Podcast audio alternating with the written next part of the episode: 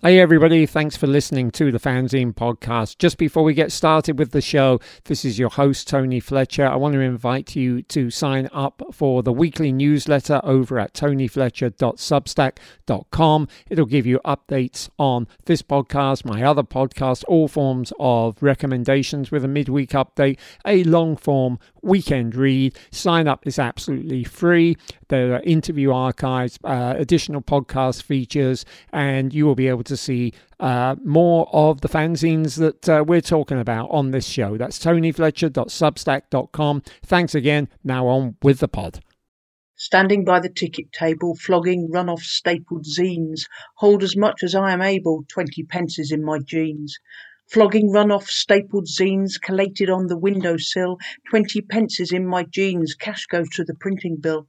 It's the Jamming Fanzine Fanzine podcast.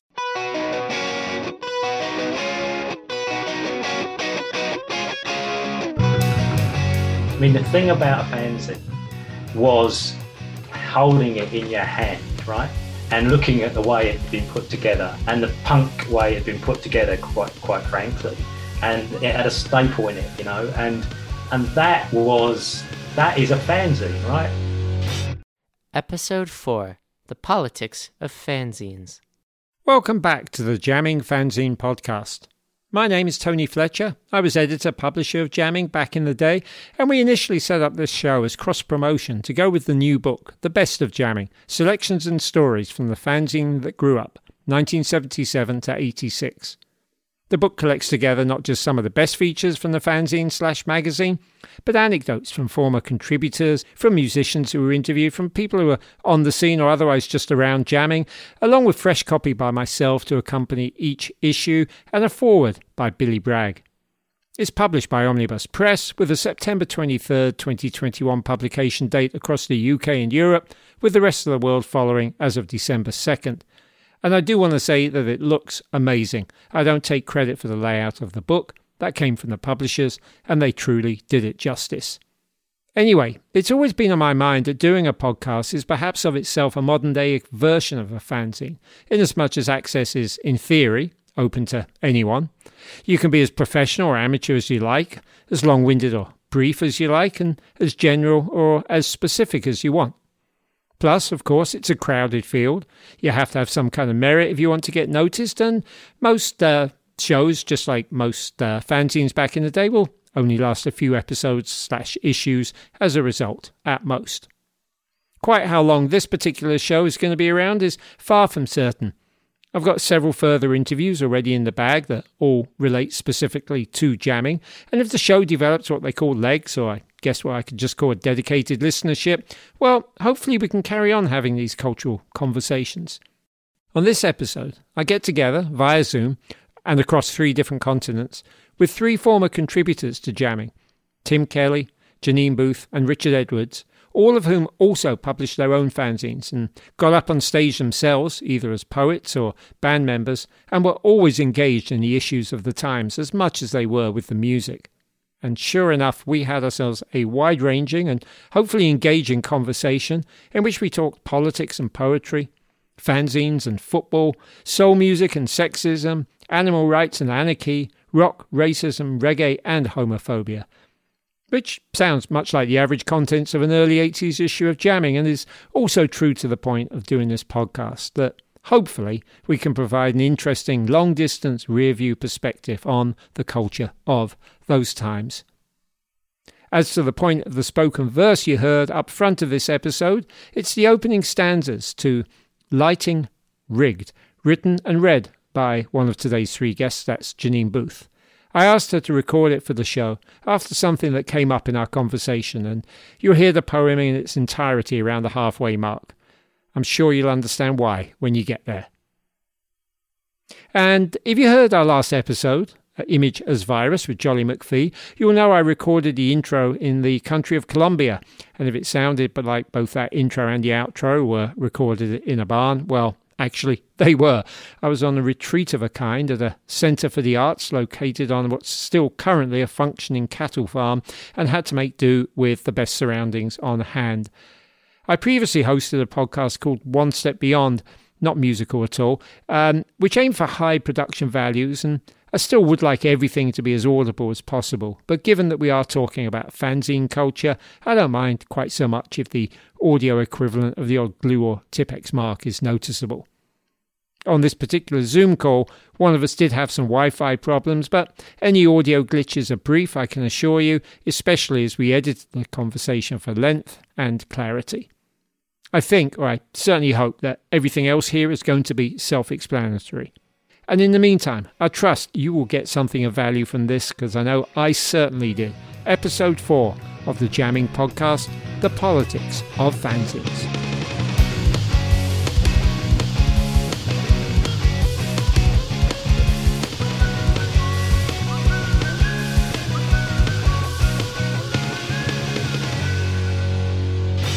Do you want to buy a copy of Jamming?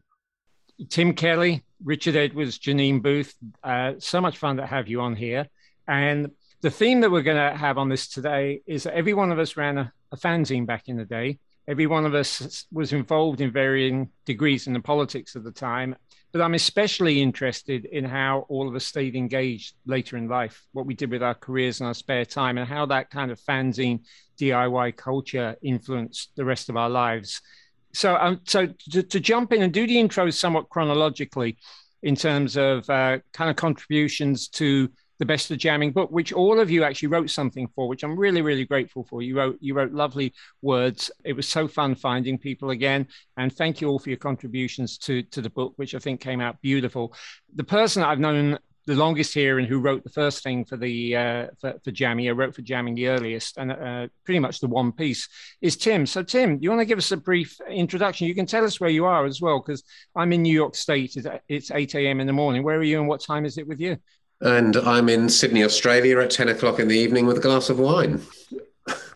and coffee.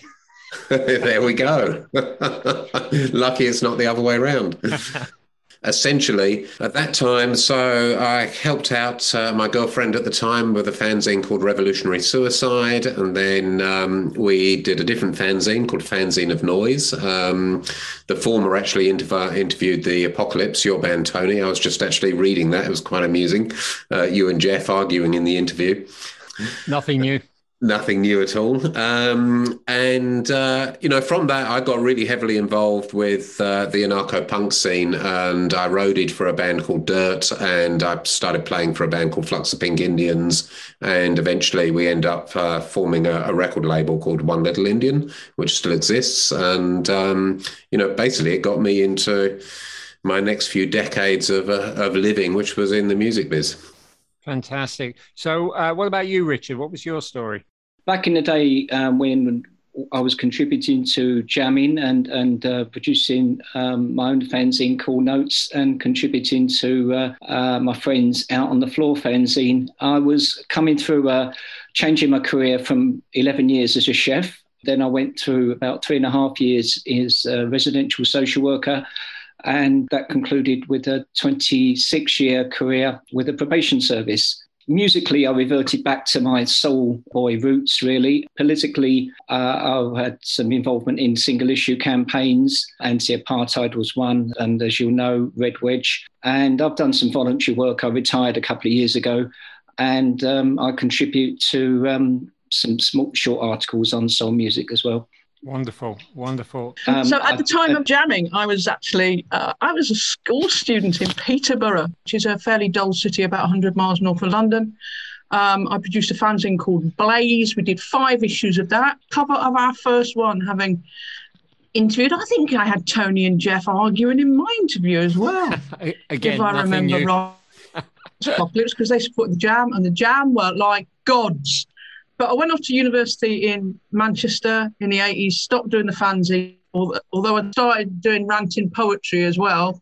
By the end of the 80s, I'd stopped doing that too. Then, already involved in CND and stuff like that. When I went to university, I got even more involved in that kind of thing. I ended up being an elected National Women's Officer of the National Union of Student.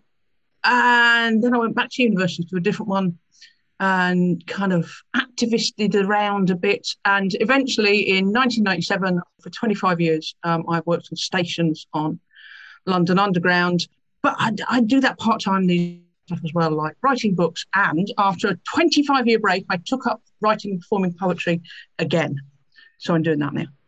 Uh, Janine, I, I love that you've come uh, come back around to poetry, to ranting, to putting on nights. I think there is a kind of cycle in life, and I have spent a considerable time in my life not ever, ever, ever been remotely anything but proud of jamming, but but sort of wanting to have another life as well. And it was part of what was great mm-hmm. for me mm-hmm. about coming to New York. People didn't really know me for it, and and I I got to be something else. I actually got to be a club DJ, and people had most 99% of people had no idea I'd done this fanzine. So, Tim, you know, just maybe being first up with doing the, the, the fanzine, I just want to, you know, I want to get opinions from all of us, and everybody feel free to jump in on all of this. But, um, you know, what what what's the importance? Let's talk about the importance of of of the fanzines. You know, Revolutionary Suicide. I've got fond memories of Cool Notes. I've got fond memories of Blaze.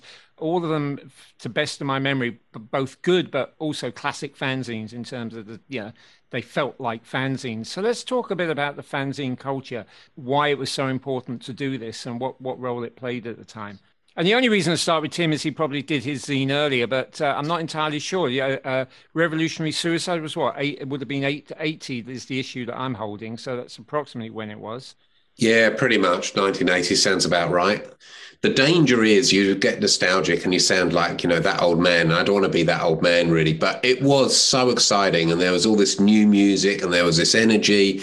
And there was this feeling that you could you know, what was an industrial age that you could actually do stuff for yourself, you know, and you could get together with someone, you could write some stuff, and photocopying was expensive, you know, and you you would you, know you'd you'd hawk around and find someone who had a photocopier that you could maybe you know cadge. My mother was running a charity at the time, and we actually used their photocopier, which nowadays you'd get shot for because it would be not being used for the purpose of the charity. I do think there was a distinction with your fanzine, Tony, because you obviously had bigger you had your eyes on the prize. You had bigger sights and what you you could be doing. But I think from my perspective, it was like we just did this stuff and then we sold it, and you felt part of this community. But there were hurdles that you had to cross. You couldn't just you know hit the internet button and publish stuff. You had mm. to find photocopiers and you had to print them, and, and it cost a bit of money. And then you had to go and actually physically sell them. So there's some barriers to entry, which actually made it quite rewarding if you pass through them. To that extent, did you sell Revolutionary Suicide and Fanzine of Noise in shops or primarily at gigs? Primarily at gigs and, uh, you know, handfuls to Rough Trade, and they would send them wherever they send them. And a couple of other shops like small, you know, you'd get your carrier bag, hot on the tube, and go up to Small Wonder and Rough Trade and, you know, all the obvious places really. Um, so a handful of shops and the rest were at gigs and stuff.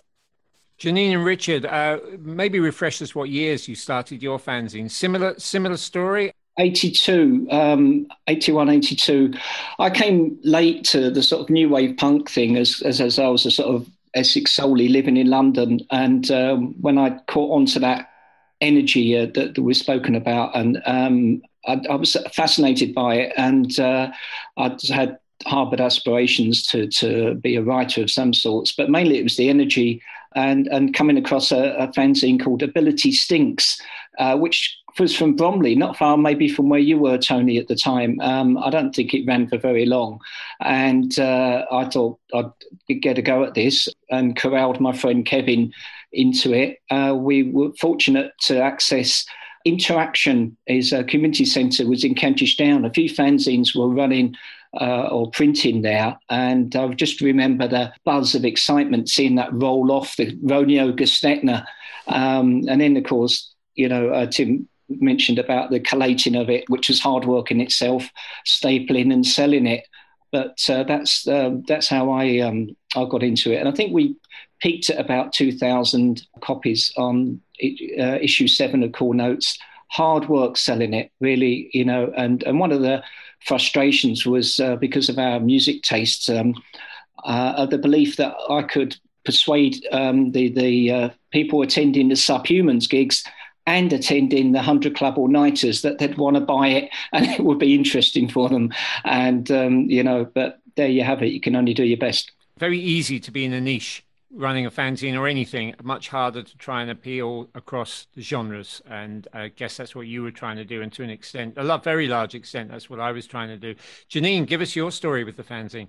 Yeah. Um, I think for me, it was about, I think we need to remind our younger listeners, point, there was no such thing as the internet, let alone social media. Um, so uh, we couldn't just set up a blog or go on social media and rant about what we wanted to rant about. So this is what we did. This was um, young people who had something to say and had no platform to say. Um, and uh, Thatcher's Tory government, which was wrecking everyone's future, everyone's community, and didn't give a shit. So we had a lot of that and nowhere to do it. So we partly that's why people got on stage and did ranting poetry or set up bands and partly it's why and why you get such an eclectic mix of stuff in fanzines as well. So, you know, you get sport and you get politics, as music, poetry, and weird stuff. The other thing I remember about Richard selling his fanzine is Richard started running fanzines festival stuff, and anyone could bring a bundle of their fanzine and put them on. Right. And that was a really good way of bringing.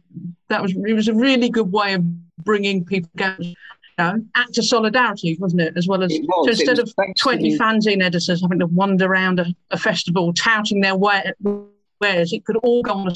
Then we'd all go and get pissed while Richard stayed on the stall and flogged our fanzines for us. Don't imagine we didn't get pissed.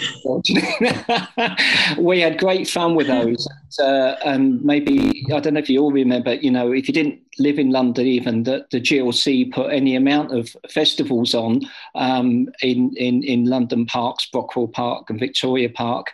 And, and, and it just sort of made sense to me to think, well, if we take the legwork out of selling ours, why not ask people if um, they want to leave theirs, and they did it in advance. It, back in those days, we, we considered Viz fans, Viz Comic as a fanzine, uh, and we got some off Viz. We took a cut from what we sold, and there was times we were taking in about 100, 120 pounds um, on a day off that stall, which was, you know, um, quite good fun and uh, and helped helped uh, with with the sales. And uh, we got a big banner done. If you want to be better informed, read a fanzine. And um, yeah, great memories. So, Tim, you only wrote the one piece for jamming, but it was an important piece. It was in issue 14, which I think is actually, to be honest, kind of peak jamming when it was uh, somewhere between a fanzine and a magazine. And it was about the tour that you did uh, as, a, as part of Dirt uh, with Crass in Northern Ireland in 1982. Interestingly, I was putting out records by the band Rudi at the time, but they were part of the the scene in Belfast uh, and Northern Ireland that was trying to create their own scene away from what are euphemistically called the Troubles. You kind of drove right into them as a bunch of anarcho punks. So um, you wrote a, a, piece for us. I think really stood the test of time very well. Just just go back a little point to those days. Janine mentioned about the Thatcher era very easy for us to romanticize the 80s. Right? There's not too much to romanticize about them. Talk about what you experienced there. Yeah, it was. Uh, I mean, it was pretty amazing. I mean, the early eight. I mean, Britain was. You know, it was a it was a bit of a wasteland in the early eighties. I mean, just London itself. You know, you could there was so many empty buildings and squatting culture and um, you know all that kind of stuff happening.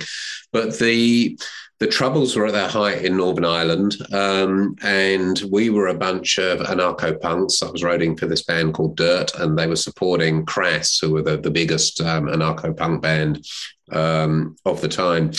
And you know, and so a bunch of anarcho punks go to Belfast. I mean, it's like it's such a daft idea looking back on it, but you didn't kind of think about it at the time.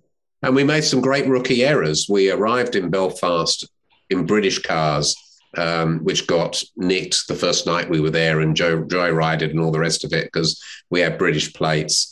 Um, there was some real culture shocks. You know, the the gigs we had on had to be in the afternoon because no buses would go at night because they just used to get kidnapped and uh, kidnapped, bus napped, and um, and often torched. You know, and it, it was really weird because our hosts were so gracious, and our hosts happened to be Catholics. That was just the way it was. But the weirdest moment was I remember we they they were very gracious, and the first night we were there, we got taken to this bar. And um, at seven o'clock, they someone came out and put this padlock on the bar doors.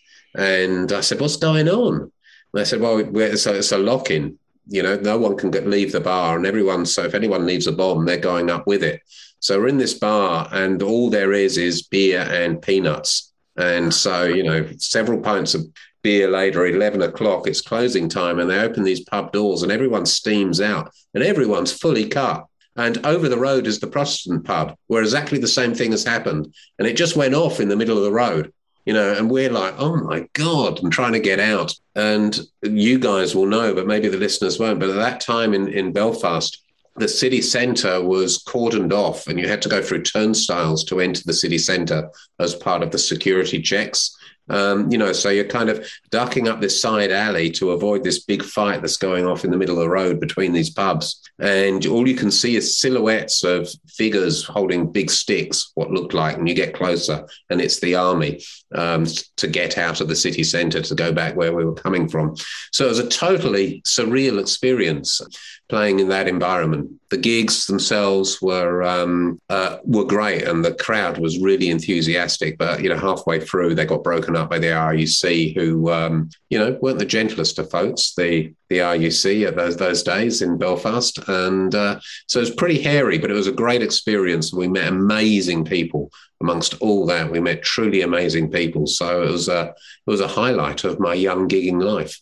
I bet it was. And that scene that you were part of, um, I, I went out to the Crass HQ and did an interview after getting in a pen pal exchange with Penny Rimbaud, as a lot of people did, after writing a piece about tribalism at the time and the violence. And I, I uh, Penny wrote to me to defend Crass. And that culture that you were part of, the fact is that uh, the members of the bands were inherently to well, a lot of them, Crass, were pacifist, but the but the music and the message attracted a degree of of violence to it. And again, you know, we can romanticize the fact that we were around in some pretty heady days, but something that's come up in a lot of my uh, discussions I'm having is the violence that was attendant to that, right? Yeah, and they were, you know, and we were very DIY. So we put on all our own gigs. We hired our own halls. We were totally outside the system, and we did our own security you know, times I think it depends where you are, of course, but generally in this kind of world, times where you know there was more violence at football matches, there was more violence at gigs. Things were much more likely to go off back then than I think now, and you know we would particularly attract the skinheads in certain towns. Birmingham, I always remember the Birmingham skinheads really had it in for us. And, you know, every gig, and we would be doing our own security. It was terrifying. You know, I was a skinny little runt of a lad and uh, confronting these big skinheads. It was terrifying. Birmingham actually ended up with our drummer getting um, smashed in the head with uh, a fire extinguisher. Um, but we still did the gig without the drummer. You know, bonkers, really. Show must go on, right? Rock and roll, eh? was that as part of Dirt or Flux later? Oh, sorry, that was part of Flux. Yeah, that's, yeah. that was moving yeah, on. It, it is that so, same so, scene. Yeah, absolutely the same scene. And Flux were pretty much, um, um, to my mind, the second biggest, you know, the, the, band after Crass in terms of sort of popularity and influence at, at, a certain point. So, Janine, growing up in Peterborough, did you experience yeah. that? You did. What town? So what? Well, no, no. Growing up in Peterborough, yeah, did I experience that? No, not much went on in Peterborough. Um, it's where I live now is like a tenth of the size of Peterborough. Still manages to have more going on. Um, okay. So no, I, I, I, had to go on coach trips to experience the real grief at gigs. Um, we didn't we didn't have many gigs in Peterborough at all. One those that we did, I'd put in a fanzine. But uh, yeah, we'd we'd jump on a train or a coach and go to gigs, flog the fanzine in other places, etc. Leicester, Nottingham, Ipswich, all places that were more interesting than Peterborough, and had prop and, and had venues and were and bands stopped off there on their tours. Right. And, you know, that, that speaks to the kind of drive we all must have had when we were younger because it's hard enough putting out a fanzine. I think we would just get on trains and do stuff. You know, if you, it, it was like whether it was the times, it, the, you know, the Thatcher times. It's worth noting that punk happened initially under a Labour government. You know, mm-hmm. you wanted to create your own scene. You had to get on a bus, you had to get on a train, mm-hmm. or you had to walk several miles at night, and you would do it because you wanted to be part of something. And there was mm-hmm. only three channels on at home uh, Richard, you said you were like an Essex um, soul boy. I've always loved that you've had that soul thing running through your life. So, so um, the travelling um, for start, uh, there was also hitching. I didn't hitch uh, very often, but uh, I remember going to uh, festivals. My only one time going to Glastonbury in 1983 thirteen pounds a ticket, um, and you had uh, Aswad, the Fun Boy Three, Curtis Mayfield, one of the reasons I'd gone. Um, but yeah, hitching down down there and to, up to other festivals. Uh, occasionally we were travelling to Peterborough for Northern Soul um, events, and uh, so there was not much going on, but uh, but th- that was. Can, can, can, I add at this while we're while we're kind of um, happily remembering and glamorising the travelling around kind of thing, which is fine. I don't particularly want to detract from that, but I do want to mention that it wasn't always safe for women in particular, for young women in particular. Mm. I'm not going to go into details here, but I've, I've, there's a poem on my website if you want to look at it about when I was sexually assaulted selling fanzines at a gig in Cambridge. Lighting rigged. Standing by the ticket table, flogging run-off stapled zines, hold as much as I am able, twenty pences in my jeans. Flogging run-off stapled zines, collated on the window sill, twenty pences in my jeans, cash goes to the printing bill. Collated on the window sill, written with a young fan's passion, cash goes to the printing bill and booze and fags and anti-fashion. Written with a young fan's passion, sold to same at sweat-soaked gigs, booze and fags and anti-fashion, mixing desks and lighting rigs.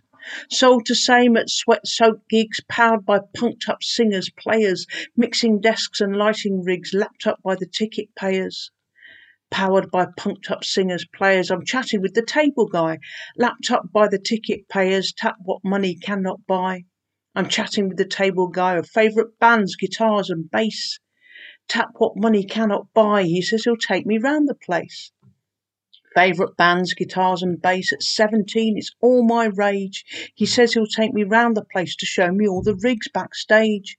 At seventeen it's all my rage. This techie guy has volunteered to show me all the rigs backstage. I'll learn my stuff about the gear. The techie guy has volunteered to show me things I've never seen. I'll learn my stuff about the gear. Perhaps I'll write it in the zine. He'll show me things I've never seen, expand my learning and my fervour. Perhaps I'll write it in the zine, spread the news and knowledge further. Expand my learning and my fervour. That's what teenage me expects to spread the news and knowledge further. Nothing else, do I suspect. That's what teenage me expects as the backstage door falls shut. Nothing else do I suspect of this friendly fellow, but as the backstage door falls shut, I smell the breath and feel the hands of this friendly fellow, but this closeness was not what I'd planned. I smell the breath and feel the hands. He rams his lips full onto mine. This closeness was not what I'd planned. He slavers, pants, he's crossed the line. He rams his lips full onto mine, his pinned down grip, abrasive chin. He slavers, pants, he's crossed the line and leaves his paw print on my skin. His pinned down grip, abrasive chin, I pull right back and push away. He leaves his paw print on my skin. I hear him laugh at me and say, I pull right back and push away. I must have missed the nudges, winks. I hear him laugh at me and say, I surely didn't really think. I must have missed the nudges, winks, ignored the signs in his inviting. I surely didn't really think we'd come in here to see the lighting. Ignored the signs in his inviting. What a fool that I believed we'd come in here to see the lighting. How could I be so naive? What a fool that I believed a person meant the words they'd used. It's my fault I was so naive. I must have got my wires confused. A person meant the word they used. Another meaning overrode. I must have got my wires confused. I meant to know the words are code. Another meaning overrode. I feel like such a bloody fool. I meant to know the words are code. I wipe my mouth and keep my cool. I still feel like a bloody fool. I try to put it from my mind. I wipe my mouth and keep my cool and leave my self esteem behind. I try to put it from my mind and hold as much as I am able. I leave my self esteem behind, standing at that ticket table. The whole thing was a very, very male thing. And I have to say, it's one of the things that's different between ranting poetry then and spoken word poetry now. Is spoken word poetry, spoken word poetry now, uh, scene now is incredibly diverse. And it's incredibly diverse in that really good way in which it's not put up a big banner saying, hey, look at us, aren't we diverse? It's just kind of naturally diverse. You go to an open mic spoken word gig and you'll see men and women, people of color, you'll see black people, Asian people, and, and you'll also see, and this is surprising for any kind of cultural event, huge variety of ages. So yeah. we launched the new spoken word night in Lewes uh, at the beginning of this month. And, you know, we, we had two oldies doing the actual scheduled poetry, me and Attila the stockbroker, and we had some open mics, and some young people had come up to, to from Brighton for it, and there was just there was just a real mix of people. And goodness me, I wish it had been like that in the 1980s. I think I put a brave face on being one of the few women involved. It was actually quite good for getting gigs because some people were conscious enough that they thought they should have at least one woman on their gig lineup, and I became that go-to woman at times. Yeah. Um, but other than that, it was quite, you know. Did we have Joolz the poet?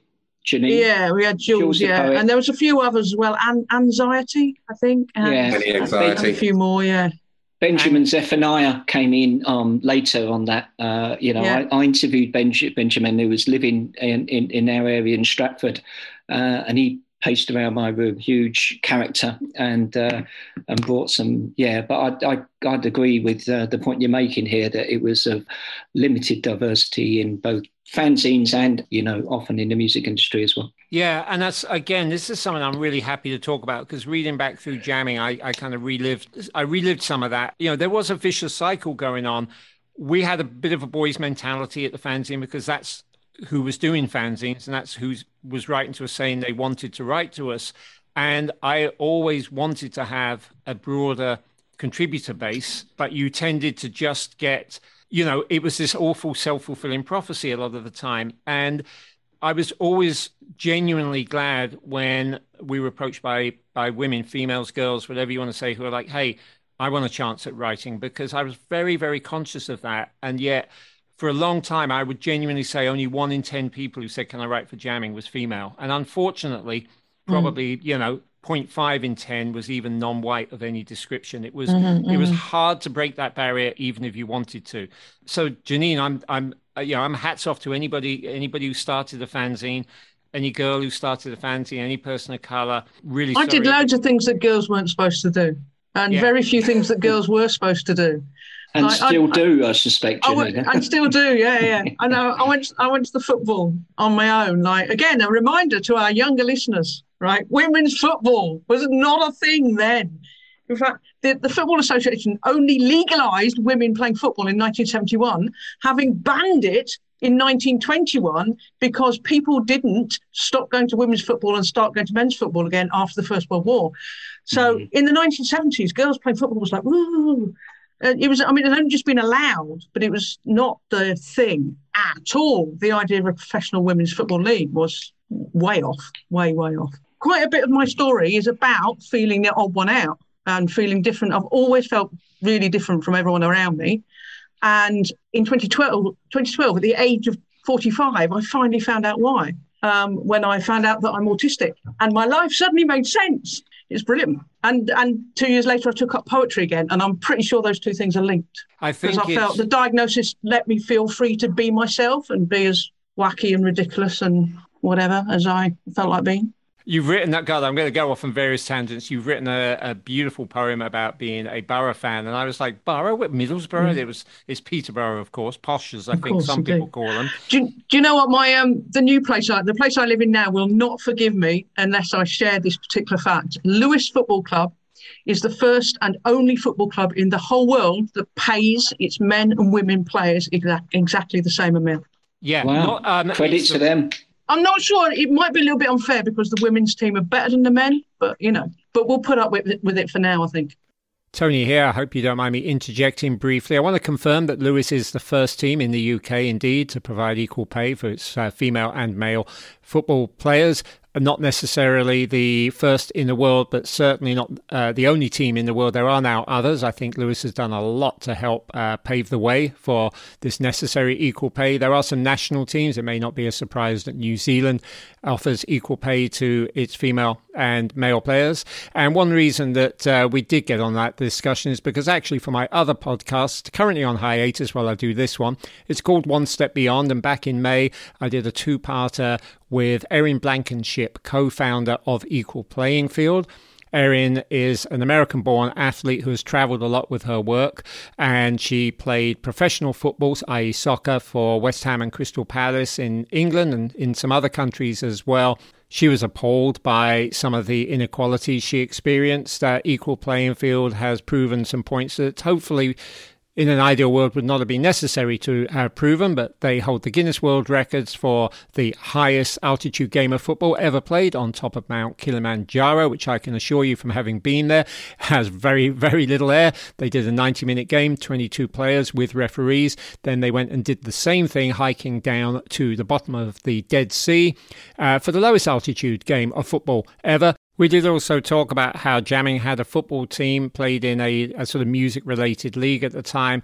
And as was the way back then, it was an all male league, an all male team. And I'm really glad that those things have changed. And Janine reminded us that uh, when Jamming played a Ranting Poets team in a so called friendly, she was part of that team. So hats off to her for that. I do recall that being one of the few games that the Jamming team won convincingly. My memory is that the Ranting Poets made what Tim would call a rookie error of hitting the pub before the match rather than after the match. But we digress. Back to the show. The you know the aspect of having people come to jamming and say I want to write about something different. You know when I when I when I look back at this, you know, there's a point at which I'm aware that we're we're it's all sort of white male rock bands, but there was always the there was always the desire to write about more. I mean, you can see from issue three where I go to the famous carnival against the Nazis, and I've, I've always been very very strong and passionate about that. And seeing Steel Pulse, and yeah, I mean, I was thrilled to see Steel Pulse. And then Aswad played the next carnival, which was close to the home in Brockwell Park. I was thrilled again when Rich, Richard came to us to say, "Can I go off and interview these groups?" And and I gave him the full full go ahead. And Richard, you had a bit of reality check, didn't you, when you then interviewed Steel Pulse? Yeah, it was as I mentioned in um, uh, you know you're good enough to give me space in the book, um, Tony, and, and and I appreciate that. I, I, think I contributed um, other things on, say, like the Redskins and so on, but I, I did have a passion for reggae. Our fanzine Cool Notes was named after, um, there were more Lovers Rock. Um, I don't know if people re- recall Lovers Rock in those days, but absolutely big fans of, uh, of Steel Pulse. And, uh, and we fixed up uh, an interview with them. And uh, I became aware of, uh, I think it was David Hinds, uh, the singer, had made statements that fundamentally anti gay, and uh, and I brought it up with him. Um, I mentioned um, in in the book um, I, maybe I was somewhat naive in thinking that we could have a healthy sort of debate about this, and uh, and his uh, his immediate response was, um, "Why are you one?" and and uh, sort of threw me off uh, off guard a bit. But it was a wake up call that you know um, diversity can you know mean a whole lot of things really. It, it doesn't always necessarily uh, come with justice and equality. Mm-hmm, uh, mm-hmm. it should do.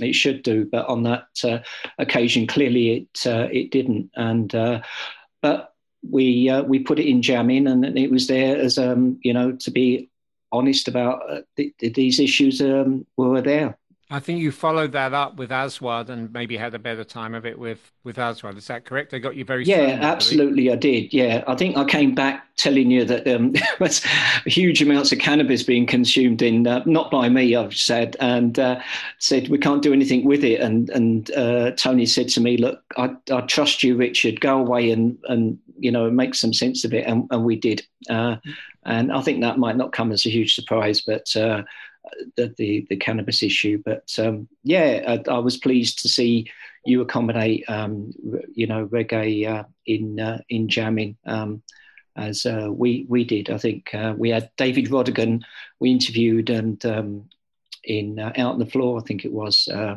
but reggae bands weren't easy to get hold of for fanzine writers. Yeah, uh, jamming actually, as as it moved on, it, it, it did get as diverse as I wanted it to be, and that was um, probably just listening to the contributors, just being glad that people would come with the kind of ideas for things that I would like to do if I still had the time. And Janine, I recall you uh, you, you, know, you're approaching uh, Jamie. I'm not going to record the, the, the, you know individual letters or, or I was going to say emails, Ha ha pre-email kiddos, um, the letter or phone call that might have started it off. But certainly, I was really happy to greenlight um, your piece on um, going out with the hunt saboteurs, a fox hunt. Saboteurs. Yeah, yeah, yeah. I'll tell you, here, here's how here's how life comes around. When I was, I wrote that when I was about seventeen or something. My youngest son is seventeen, and he's training to be a gamekeeper. So. okay. Okay. Um, um, we all rebel against our parents, don't we? that's, yeah, you should have tried harder, Janine. yeah. Well, I was glad to have that piece, and um, I, re- I reread it when we put we put both that and the Aswad piece uh, reprinted almost full size in the, in the book, um, or the, the, the fox hunting piece maybe not. It was a good piece. I remember mm. it being a good piece, and it was the kind of thing I wanted to have in in jamming. Um, that issue would have been just as I came back from a holiday and decided to turn vegetarian. So yeah. I was probably going through some of that internally and very happy for you to do the piece. I'm not sure if mm-hmm, I had mm-hmm. had that holiday and turned vegetarian at the time that you wrote it. I might not have done. Were you were you activists mm like that all the time, Janine? Were you? No, no, no. That was, I, I went out on it specifically for that. So I was, you know, I was in support of it, and I've always been into animal welfare and stuff like that. But it's not been a thing I've been particularly activist about. I was much, much more doing solidarity with the miners' strike and in CND. And I was involved in the Labour Labour Party Young Socialists at the time as well. The uh, CND aspect, I think you would have written about for us uh, just a little down the line. And I think I did, yeah. Uh, you actually didn't write too much for us, Janine, but you did a good piece when we did a, a, a kind of a special about various CND issues that were going mm-hmm, on mm-hmm. at the at the at, at the time. Um, Tiny Tiny Fenimore uh, wrote some of the other articles around that, and she yeah. and I have managed to to stay friends you know, keeping one eye on the time, we have to face up to the fact that um, here we are, all being very valiant in the 80s, doing fighting the good fight. It was an uphill battle, as um, as evidenced by the fact that you know after jamming folded, you know Thatcher got elected a third time in in, in 87 uh, Richard, you and I were involved somewhat in Red Wedge, which started up at the very end of jamming, so like late '85, and was really meant to ensure a Labour victory in '87, and and and nothing of the sort happened. Yeah, singularly one of the most heartbreaking, you know, occasions. I, I whatever his faults, I was. That was when we had Kinnock um, was Labour leader, am I right? And uh, it, it, just was absolutely heartbreaking. Um, and uh, I remember we'd put in a quite a, a lot of work in in um, Red Wedge and uh, Well Red magazine, um, which included quite a number of people from uh, from fanzines, and uh, you know, um, yeah, I, I, but I think it's about sometimes people go away and we pick ourselves up, uh, and, and, and we do you know what we can whether in our locality if if we you know we've got five years ahead of us of this awful awful government. Um, and and uh, part of me is is it was had similar feelings with um, without jumping the gun here with Trump and uh, and Brexit. Uh, when these decisions come along and it's outside of our control then we have to I think look at other means and ways um, whether that's single issue politics um, you know, I, am um, a member of the Labour Party, but I'm also involved in voluntary work and involved in the church now. And I, I look to those opportunities to make a difference locally in between national um, national mm. elections. Richard, do I remember rightly after mm. the 1987 general election, you wrote a piece somewhere, or it might have been the 83 general election, analogizing Labour with laboratory mm. rats trying to escape. why yes, they failed I to did. Escape. Yeah, I did. Uh, the, it was well the laboratory, whereas there was the lab rats and the Tory rats. Yeah, absolutely. And yeah. Uh, it was about the rats. I can't uh, remember were, what I was doing yesterday, mind you, but I can remember that. Yeah, the lead rat was trying to convince um, the other rats that this is an opportunity to escape and and make a difference to you know go out and, and create a new life for ourselves and uh, and sadly the the rats decided that they wanted to stay where they were. And I've been reading loads of Orwell um, around those days, as I suspect yeah. maybe a few. I don't know a few of us was. I certainly was, and still passionate about his work. And uh, and that was uh, that was it. Yeah, well was remembered. That, was that the '87 election then? Uh, it Richard? was. Yeah, yeah. Right. Um, I actually I actually read Burmese Days only a, a couple of months back. I've had it all my life like literally it made the journey from from Britain to America with me, and I was like, why have I never read this? And I devoured it. It's uh, and having not uh, spent time in India and that, that part of the world, but not in in uh, what's what's now Myanmar. Yeah, it was fascinating. So yeah, the Orwell thing, I think uh, it does it, does well to stay with us. You know, I'm going to make a good connection here because talking about Or, Orwell, and you mentioned the Trump thing. There's a whole bunch of c- connections. Uh, I that 87 election was so profoundly disappointing to me. I hadn't expected that result. It played a large part in me ending up in America. I I I know America. You know, Reagan was president here, and it, it's like, well, why jump out of the frying pan into the fire? But I I felt a greater sense of freedom in New York than I did in London at the time. But the uh, you know, fast forwarding. Uh, I was down under when Trump was elected, and that also was, you know, that was a way bigger shock. Um, I was actually in Auckland, New Zealand, but only two or three days later was back in Sydney um, seeing Tim, where where Tim lives. It was awful to come home to that. It was a terrible, anxiety-ridden, uh, violence-ridden. Oh, oh, the, the four years was just like a living nightmare. Every morning you'd get up wondering what fire this guy had started that he would then claim to put out after bringing us all to the brink. Honestly, honestly, the Thatcher years in some ways looked like a, a, a you know pleasant compared to some of what we went through. But i do think that life it's not that you know we get what we necessarily deserve. Um, it's not that things necessarily happen for a reason but i do think it's really important that we learn from everything that happens for us and we we take every crisis and create a, an opportunity out of it. And i think that's something that we it sounds like we all did with our lives that you know, when kind of when we got knocked down, you know, to quote a very well-known commercial song from the anarcho punk era, we get up again and we do something, you know. And mm. and what's really striking me, and I want to let you all talk now, is that what we went through in those days, this DIY ethic, this the, the political period that we were part of, in definitely stayed with us, all of us, and inspired us for the rest of our lives. Right? I'd love to just mm-hmm. talk about that. Yeah, so uh, absolutely. So one, one of the things I'm quite a strong support of, I'm I'm a very active trade unionist. I've been very active in the RMT trade union. Um, in in 2011, um, I was elected to its national executive. I actually became the first ever woman to serve a full time a full term on the national executive of the RMT. But I'm very, very interested in not just what goes on at the top of unions, but rank and file organising. And um, I, I, have I've built quite a collection now of rank and file workplace bulletins. So leaflets, regular leaflets, bulletins produced by rank and file workers in particular industries. It was something the Communist Party started 100 years ago before it went all Stalinized and horrible. And uh, a, a, handful of small groups of people carry on to this day. And um, I was just chatting with Matthew Worley or something a while ago, um, just thinking, hang on, that's kind of that's kind of the fanzine ethic in the workplace, isn't it? That's the fanzine ethic applied to to trade union activism in the workplace.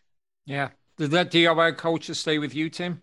Yeah, very much. Um, the you know, well, I think it's and I think politically it, it does get interesting because you know I think some of the cultural things that were touched on earlier, you know, when when we were doing these fanzines in the early '80s, I mean, you, you kind of you've got to put it into context as well. You know, the you know homosexuality in Britain had only been legal for what 11 years, right? Mm. Equal pay for women pretty much the same in Australia, you know, as the 69, 70 that uh, Aboriginal people were recognized as citizens, you know, for Christ's sake. Um, you know, so these things were, were still quite new. They were still quite old. Uh, sorry. So it was still quite fresh. And I think that, you know, I'm certainly not saying that uh, I played a, a, major role in this, but I think the move, the DIY movement, and the attitudes that got brought to the table in all our different ways, and we were coming from different places, the anarcho punk place, or the what you were doing, Tony, or Richard, bringing the kind of the, the soul element into it, and and and and Janine's poetry, you know, have ended up in a situation now where homosexuality is accepted, where racism isn't accepted in most places. And it used to be, yeah, it used to be very casual back in the day, where, you know, sexual assault is still happens, obviously, but it's recognized as a bad thing. Whereas before it was like, well, that's just, you know, that's the price you pay for going out, love kind of vibe. Oh, Tim, um, I would qualify that by saying there are some forms of racism which are still um, every oh, day and I'm not saying there is and tolerated. For instance, racism against tra- Roma and traveller people. Totally, totally agree. But I think and refugees it, and migrants. Uh, and I, I'm hearing you totally, Janine. But the there's a consciousness about it now, mm. which I don't think existed yeah. back then. And I think the DIY ethic and the involvement in politics and actually getting out and discovering life for yourself and working these things out um, progresses. And I think, you know, we, we're, you know, it's uh, it's really motivating to be part of something that was part of that bigger thing you know, and and challenging these attitudes and going out and doing it for ourselves um, rather than having people do it for us. Um, and in all our different ways, challenging the status quo in its various uh, its various elements. And you know, often the right wins the elections, as we saw with the Thatcher years, and now we've got the the Boris Johnson years, or as we've seen in America with Trump, and in Australia, we've got a dreadful, dreadful government. But socially, things have progressed. Yeah, that's, that's important, Richard. Yeah, yeah. I just um, like to. I was just thinking about what have I done with you know how's the, that DIY ethos um, you know influenced me, uh, and it, it's dawned on on me in, in quite a considerable way. Um, in 26 years um, as a probation officer in London and, and uh, the Midlands and Yorkshire, uh, the bulk of that was working with um, groups of, um, of offenders, uh, nearly always men, and nearly always with them having uh, been been guilty of or, or found guilty of, of, of some form of abusive behaviour to reach somebody, uh, this was in the lion's den here, um, and, and, and you can imagine the sort of attitudes uh, that, that uh, probation officers might meet in such a room, and to get them to reflect, to press pause, and even have a conversation with you is no easy task. And so, what I did, I started getting creative uh, with some of the programs that we had, much to the frustration of my uh, elders and elders and betters.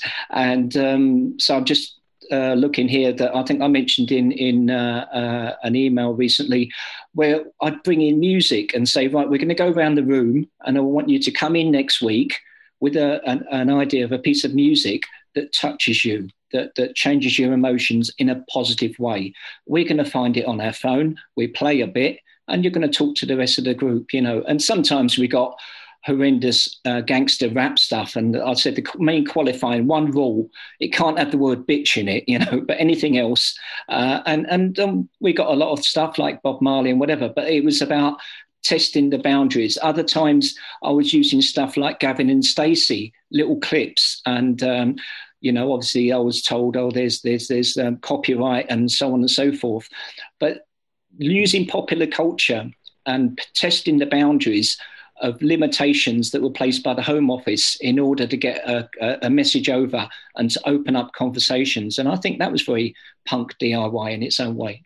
Yeah, I'm really it, it I'm going to wrap this up, but it's it's uh, it's so lovely to be reunited with you, Janine and, and Richard. I think Richard, you and I have sort of known where to find each other over the years, but uh, Janine, you were you were hiding in plain sight with a very active I was. website.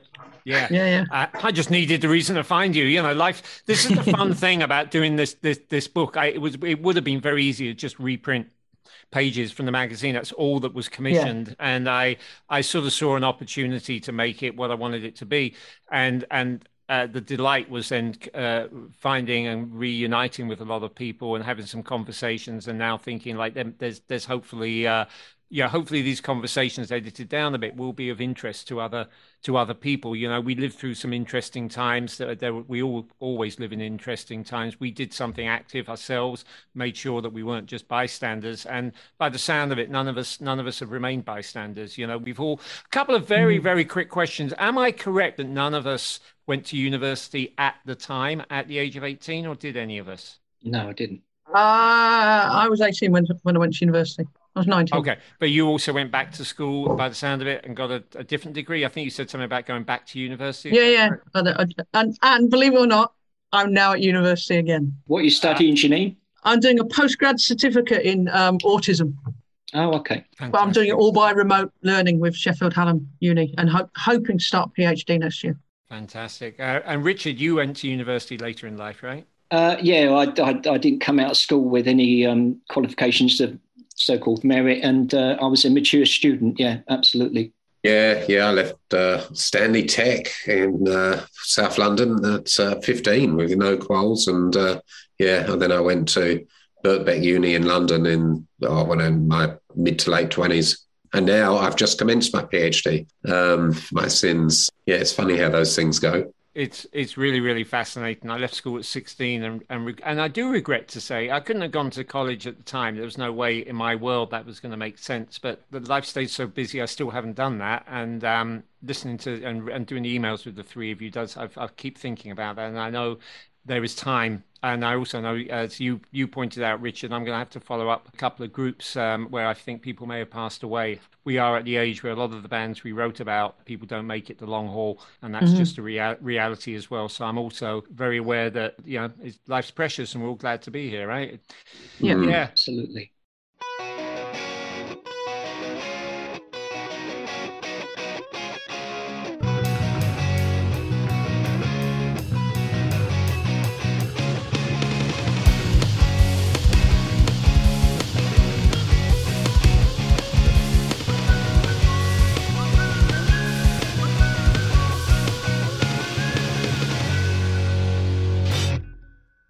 I hope you got as much out of that conversation as I did. I found it quite inspiring, to be honest with you, to know that Janine, Tim, Richard, and I know they're not alone, are all still out there fighting the good fight. That the various values many of us acquired back in the day, putting out fanzines, being in bands, doing stand up poetry, have stuck with us throughout our lives. I will provide links in the show notes. That is the further information that you find on your phone app or on your computer web page, and I will give you ways to access Janine's website to know more about her poetry night and social media for Tim and Richard. More information about the book as well. The book is called The Best of Jamming Selections and Stories from the Fanzine That Grew Up, 1977 to 86. It's published by Omnibus Press. Go to omnibuspress.com or go to tonyfletcher.net and you should get more information on how to order it. And I do want to ask if you are using an app on your phone that invites you to leave a rating or review, be wonderful if you would do so. I'm not the one who chooses to live in a world set by algorithms. It's been chosen for me. At the same time, I can't complain because it does seem a little less painful than dealing with all the printing costs. And you don't have me walking up to you at a gig and saying, Do you want to buy a copy of Jamming? My special thanks to my 16 year old son, Noel Fletcher, for coming up with the wonderful theme music at very short notice, and an enormous shout out of gratitude to Greg Morton over at Omnibus Press, who is helping with the editing of this show. And it's wonderful to have that extra pair of ears and online hands. This show does drop every other Thursday. Lots more interviews in the can. I'm not entirely sure which one will come up next, but it will be in your podcast feed, hopefully, if all goes as planned, two weeks from this one. While I remember, a shout out to Richard's former fanzine co editor Kevin. I remember you well, and I have a feeling you might be listening along. We'll see you in a couple of weeks. And in the meantime, uh, to quote a Redskins song, and uh, the Redskins are a group that Richard noted he wrote about for jamming. He did more than that. He uh, once actually literally physically went to battle for them at a famous GLC Jobs for a Change festival that turned violent. And on that note, keep on keeping on. And I'm back just to say that if you thought you heard somebody singing Smells Like Teen Spirit in the background, you're not mistaken. My 16 year old son has a day off school and he's singing Nirvana in the shower. Being that this is a fanzine podcast, I'm not going to re record that previous outro. I'm going to leave it right on in there. And Janine, yes, it's true, some of our children rebel against us, but here and there, the apple falls not too far from the tree.